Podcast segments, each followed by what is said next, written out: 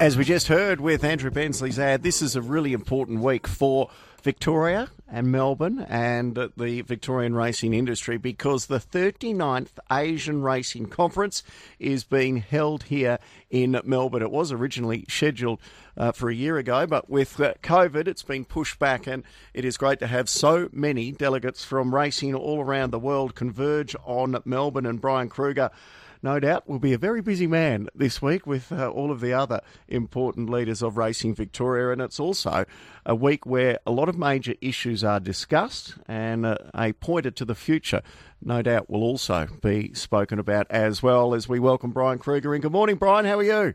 I'm well, thanks, Michael. How are you doing? Very well indeed. So, uh, this is a, a huge um, I suppose, focus of Victoria and Melbourne during the Festival of Racing for uh, the dominant parts of Asia and leaders from all around the world to be converging on our great state.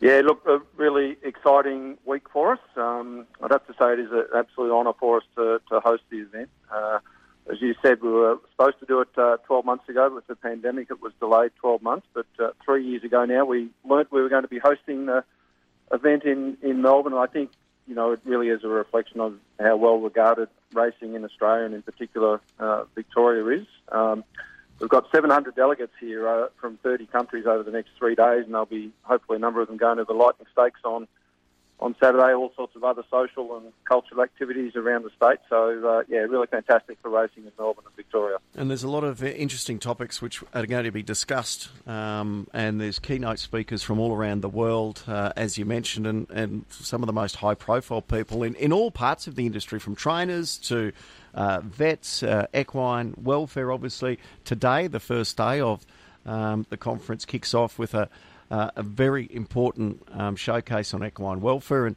it was interesting speaking to the vet that we had in the studio last week saying that the protocols that Racing Victoria has put in place, including the standing CT scans, are now also being strongly looked at being implemented over for the Breeders' Cup Series as well. So, uh, whilst Racing Victoria copped a lot of heat for that stance, it now seems that maybe there are other racing jurisdictions that may exactly follow suit. Yeah, look, uh, and this week's obviously the chance for the, the vet teams and, and others from various uh, countries around the world to get together and talk about what technologies are out there and what the, the latest trends are, in particular around equine welfare and many other areas. But uh, yeah, look, it, it's not surprising to us uh, that, that others are looking very closely at what we've been doing with the protocols for our spring carnival. Um, equine welfare is critical for for everybody. And you know what what happens in other countries around the world and other states in Australia obviously reflects on on everybody in racing. So sharing these best practices and uh, learning from each other is really a critical part of what we should be doing. Andrew Bensley's had a chat. Uh, with um, Winfried from Hong Kong, uh, and this Saturday is a very important day because of the of the world uh, tote pool. And we were just talking with Matt Stewart about the situation with the parimutuel um, um, I suppose, amount of money that's been held there in the pools in recent times. So, just explain to the listeners what this means on Saturday with the Lightning Stakes meeting and what it may open up in the future as well. Yes, look, it, it is a first for us. Um, a combination of, of pools and in, including uh, betting from uh, countries like Hong Kong, and I think people would know that they have very, very large pools in Hong Kong. So uh, it just means there's a lot more depth uh, to the markets. Punters can bet with, bet with uh, I think, some more confidence about the type of pricing that they'll be getting. Um, there'll be a lot more eyeballs on our races. We'll have punters from a number of overseas jurisdictions that will be betting and watching our racing. So, uh, lots of fantastic things come out of it. Hopefully, it's a, a precursor of more of this happening. Um, as I said, I think it's important both for promoting our racing here in Victoria, but there'll be financial benefits for us as well with uh, a share of that increased turnover that we'll get. So, uh, lots of good things come out of it. Our, our media teams and teams at, at uh, Racing Victoria and, and obviously involvement with the VRC have done a great job to get us to this point, and I'm sure it'll be a huge success, and, and hopefully there'll be more of it down the track. I was going to say, is that something that we are very keen to obviously expand, and could that be part of this new um, license which is coming up for uh, the joint venture wagering partner? Uh, look, potentially. Um, I think those things need to get worked through. Um, you know, we've been doing a lot of work with our our new uh, media business, looking at obviously domestic, not just domestic opportunities, but overseas opportunities as well. And there's been some great progress made there, and, and this is just another example of that. So, I think obviously the uh, you know whoever is um, the successful acquirer of the license, this will be an important part of what they're looking at and understanding what it might mean for uh, for their returns from their investment in the license as well. It's been a busy week for yourself and everyone, including a very important board meeting from Racing Victoria uh, yesterday, and we've been speaking about it for weeks. And um, the discussion around what potential changes may occur, re the racing program in the Spring Carnival. Were, was any definitive decision made at yesterday's board meeting re a, a movement of the Cox Plate? Michael, I'd have to say I've never had so much anticipation around a, a Racing Victoria board meeting. Normally we uh, we fly under the radar, but um, this one's had a lot of focus. Look, maybe just a, a, bit of history. Obviously, uh, many of the listeners would know that uh, we've been looking at options to, to innovate our carnival, and, and, that was the brief we gave to our team, Andrew Jones and, and, Matt Welsh and others, to, to try and look at what we might be able to do to innovate the carnival to capture some, some more fans during that really really fertile period in sort of mid and, and late November. Um, look, we, we know we've got a great carnival already, but we want to keep improving it. I think Champions Day uh, last spring was a great example of, of, some innovation that, that you know I know one year's not uh, not uh, sufficient proof, but it certainly was a great start with Champions Day and what happened there. So we want to keep looking at, at uh, these options. Um, at the board yesterday, we, we went through a range of those options. Um, we've got a, a, preferred course of action, but I'll probably disappoint you and, and the listeners today. We we want to brief our stakeholders, in particular the clubs and trainers and others, before we make any public statements about it. But we will be doing that over the coming days. So, um, Racing Victoria will be making some announcements about uh, what will be happening with the spring this year within the next couple of weeks, and hopefully, uh, hopefully as soon as within a few days. But uh, we've got to get through that consultation process and briefing process with our stakeholders before we uh, before we make anything public. But be, just want to acknowledge the job that, that our team have done, and, and I think the clubs have done a fantastic job putting some really viable options um, in front of us to consider yesterday. So uh, you know, there's been some great work done, and um, it won't just inform this year; it'll inform decisions that we make uh, in future years as well. Would it be fair to say that there will be some changes? Uh, because we've spoken to Andrew and Matt said that the options are keep it exactly the same, maybe a hybrid model because there are new races that we're looking at bringing in, a couple of, of the so-called pop-up races, maybe moving different races, and then the one that has been widely discussed is the major move of the Cox Plate. So, uh, will we see some changes at the very least? Uh, you probably just answered your own question, which was to say one of the options is to do nothing. So um, I'm not going to give. You, I'll keep the powder dry, as you say, and. Uh, we'll we will uh, we'll make an announcement, as I said, hopefully within a few days, but certainly by by the end of the month once we've gone through that briefing process with the clubs. And I know that's a bit frustrating. I'm not trying to avoid the question, but as I said, I think we owe it to the clubs that have done all the all the work uh, putting the options together, and the trainers that have been fantastic working with us on alternate schedules and, and those sort of things that can work from a racing perspective. And I think we owe it to them to make sure that they get the answer first, and then you know very very shortly after that we can uh, we can let everybody else know where we've landed. Oh, that, that's fine. Putting the the actual um, projected changes to the Spring Carnival aside, just as a an overall generality, do you believe moving deeper into the Spring Carnival is is is a positive, and there is there is more likely engagement and increased turnover that is there if we do push further into spring? Yeah, absolutely, I do. Um, it's it's a matter of I think how we do that is, is really the options that we've been looking at. So uh, we're intent on doing something different in that in that part, as I said, whether it's done this year or in future years. But we we're determined to do something there. Um, I guess some of the work that we've done, but also importantly, feedback we've had from you know our wagering partners, our media partners, uh, people like Channel Seven, in particular, they are very excited about us doing some things in that part of uh, in that part of the calendar. They think that it is really fertile ground as well, and said all the work we've done would suggest that's the case. So I think it's a matter of how, not if, uh, we make we make some changes, and as I said, whether that's this year or next year. But no question in our mind, it's uh, it's the right move from a strategic point of view. And you mentioned wagering partners. How much of a role um, or influence does this upcoming um, JV uh, with the, the wagering license play in any decisions? Yeah, look, prob- uh, quite a different issue, I think, um, that one. So the wagering partners, obviously, it's both uh, whoever wins the licence will have a view, but uh, at the moment, Tabcorp are the joint venture partner, obviously, but we've, so we've spoken to them, we've spoken to all of our major wagering service providers about the views about um, what we may or may not do during the spring. The issue, the other issue you're talking about, which is the uh, uncertainty, I guess, about the wagering licence outcome.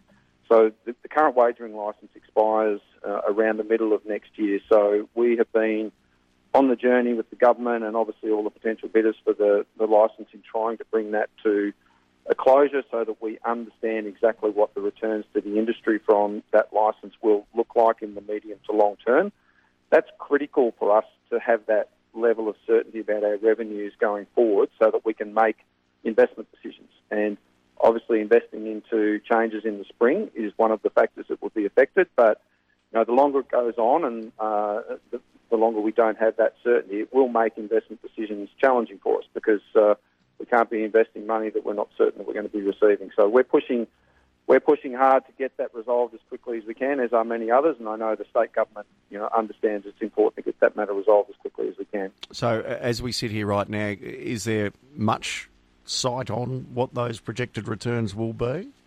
Uh, the short answer to that's no. Um, you know, at the moment we have a no, what's called a no less favourable commitment from from government. So, you know, we'd expect that principle to be honoured as a minimum. Um, and so we've, I guess we've got an understanding of what the base should be, but you know, until until we've got the uh, the ink drying on the paper um, and that level of certainty, it is, as I say, it's difficult for us to make those big investment decisions. But hopefully, that will be resolved soon. The other big talking point, obviously, in recent days has been uh, the, the, the legal dispute between Racing New South Wales and the other principal racing um, jurisdictions. Just first of all, what was your reaction when you received uh, the, the legal document from Racing New South Wales? Uh, oh, look, probably a bit annoyed and a bit a bit frustrated. Um, you know, I obviously, you know, I can't comment on matters that are obviously going before the court now, but I think you've heard Andrew Jones say that we will be vigorously contesting those claims, and as you point out, it's a it's a their their requests, I guess, that have been made by Racing New South Wales against every every other PRA, but look, from my perspective, we, we understand. I understand that you know, fans, participants don't want to be reading about administrators administrative squabbles on the front page of the, the papers. We want the headlines to be about the stars of the of the sport. Um, and you know, I, I think this action it's a really bad look for Australian racing, and it's a it's a waste of industry money. Um, so probably frustrating and annoyed is, is the immediate reaction. What's to be gained from it? Do you think, Brian? Um, is there a um, want of Racing New South Wales to, to blow up racing in Australia, or what's what's the end game? Do you think? Look, I, I, I can't speak to Racing New South Wales motivations. I can speak to, to ours um, because, it, interestingly, in, in New South Wales in particular, a lot of media speculation about what our motivations are. Um, I guess the first point is the one I just made. It is Racing New South Wales versus every other state. So this is not a, you know, the issue here is not just Racing Victoria versus Racing New South Wales. Um, and you know we've been accused that our actions are about jealousy or or competition or wanting to exclude New South Wales, and, and nothing could be further from the truth. Our anything that we've done has been about trying to make RA functional and make progress in areas like equine welfare, the pattern, rules, you know, government advocacy for the benefit of racing across the country. Um, you know, you and I have talked previously about our desire to change the constitution at, at Racing Australia as a way of breaking uh, the impasse that we often have because of the existing veto rights. Um, Racing New South Wales have said they don't want to do that. So, you know, our, goal, as I said, has always been acting in the best interests of racing across this country. Um, I'll let you talk to Racing New South Wales about what we might be motivating them. I, I sense there's the frustration um, from all states in regards to this. Is there um, just to, to, to, clearly, I suppose, make it um, open and honest for the listeners out there, what is the reason behind the fact that, or, or, why can't Racing Australia just continue on the way it is now, and the and the states without getting together to meet? What is falling through the cracks if Racing Australia isn't able to meet with all of the um, racing jurisdictions to make decisions? So I think there's a there's a few areas. Um, uh, there, are, there are actually a lot of areas. I'll just touch on a few of them. I mentioned equine welfare. I mean, why we can't be coming together as a group and advancing equine welfare initiatives at the national level is just beyond me. Um, certainly don't compete in equine welfare. I mentioned earlier that it's the one of the areas where you know what happens in different states affects what happens you know for, for all of us. So um, that's been incredibly frustrating. That things like traceability we haven't been able to make progress on at a, at a national level. Um, the pattern is obviously another area. The pattern committee hasn't met for, for years. Now, at some point, that will be a problem for black type racing in this country, and it is important that we get that sorted. Um, things like government advocacy. You know, there's a lot of discussion going on at, at uh, federal government level at the moment about uh, gambling advertising regulations. The industry should have a single voice on that in Canberra, and at the moment we don't because RA is not functioning. I could go on and on, but there are a lot of. I mean, clearly it's not affecting day to day at the moment. I think, um, but we could be doing so much better uh, that, than we are. And as I say, at some point, things like the pattern will be a problem for for all of us. So, um, as I say, very frustrating. That's why we've been working so hard to try to uh, improve the functionality at RA. Um, with little with little progress at the moment. Um, and yeah, as I said, you, will need to talk to Racing New South Wales and see if they'll tell you what their motivations are. But I'm not sure that's it. No, well, that, that won't be happening either. Uh, just a final one uh, on this: Could this maybe be a positive um, that it brings things to a head in regards to not just Victoria and New South Wales, but all the other principal racing authorities? I, I think so. Um, I'm hoping it is. Uh, you know that that's a, a positive or a, a, silver lining that might come out of all of this. What I referred to earlier as wasted time and effort and wasted industry money uh, doing these sort of things is that you know we do get a change that means that uh, the states can get together and, and work uh, work effectively. Um, you know, it's it's been an incredibly frustrating uh, three or four years for myself and for Greg Nichols in particular, who's our rep on the RA board, and I think for every other state, that we haven't been able to get RA functioning uh, as well as we would all like. Um, yeah, we've we've been, I think, uh, very respectful of what's been causing that to date. We haven't talked a lot about it publicly. Um, I think our level of frustration you'd see boiling over at the moment with some of the comments that AJ has made in in recent days, and I think we will, you know, hopefully we'll get a chance to explain more fully about what's actually been happening at the RA table, and people will get a sense of where the issues are. Um, I mean, AJ talked yesterday about the fact that uh, you know Racing New South Wales had been advocating for Racing Victoria to be kicked out of uh, Racing Australia because I think we ran a six race limited whip use series. Um, just ridiculous, uh, absolutely ridiculous behaviour. But that's the sort of thing we've been dealing with. Um, you know, we've had Racing New South Wales uh, refuse to attend meetings unless we agreed to be gagged on what we could say to participants um, and our stakeholders. So uh, these are the sort of issues that we've been dealing with. We will talk more and more publicly about them now that they've commenced this uh, legal action and give, give I think everybody a view of why um, things haven't progressed. And as I say, it's not this is not Racing Victoria versus Racing New South Wales. This is Racing New South Wales versus every other state in this country.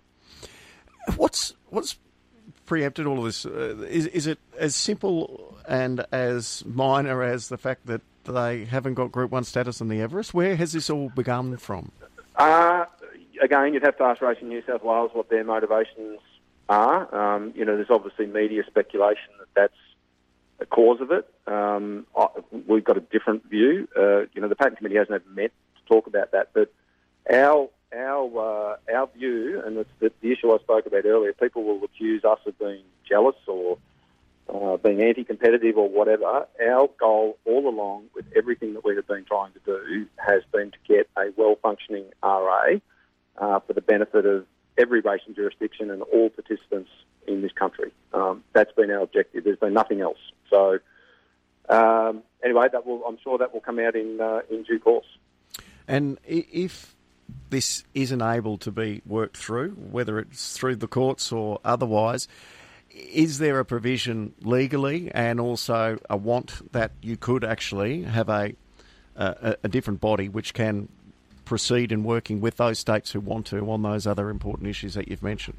I think there are options we need to look at, um, and obviously that's sort of some of the work that's been uh, that's been going on. And there are there are things that have to be done at RA, but there are things where the states can get together. Anyone that wants to be involved, including New South Wales, can get together and work on things, for example, like equine welfare. Um, so if we wanted to set up a separate national body that wanted to try and progress national uh, equine welfare from a national perspective, um, I've got no doubt we would ask New South Wales to be involved, but if they chose not to be, well, I'm not sure why the other states shouldn't be able to work together on that. So there are areas where it can be fixed. The issues around the pattern, to be frank, I'm not sure what the answer is. Um, you know, we'll, we'll need to do some uh, some thinking about all that and just think through, you know, how we can break the impasse there. And uh, because, as I say, I think in the in the medium to long term, you know, having having a non-functioning pattern committee that's not addressing, you know, our black type racing in Australia, um, it, it, just won't work. And uh, it, it puts, I think, our black type racing at risk, and that's not something that any of us want to see.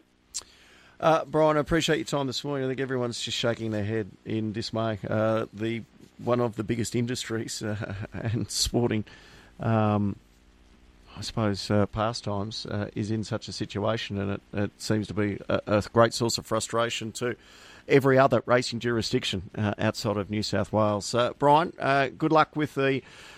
Um, racing conference, the Asian Racing Conference this week. We'll see you out there. Plenty to discuss, and just let us know when you can announce this spring carnival. Yeah, well, you, you, you'll get you'll be one of the ones getting the scoop, Michael. Rest assured. And look, I, as I say, look, we can finish on a positive note. Um, really looking forward to the conference. It's a great opportunity for uh, uh, for lots of people to get together and talk about all the good things going on in the industry and, and what good things they're doing and share those. Um, and obviously look at the challenges and what we can do to work together to fix those as well. And, and it'll be a cooperative, unified group, I'm sure, at the conference this week, working on on those things. And you know, obviously in the middle of the festival, not in the middle, but still at the start of the festival, the racing now, and got some uh, some great racing to look forward to, in particular the Lightning on on Saturday. Good on you, Brian. Appreciate your time. Cheers, Michael.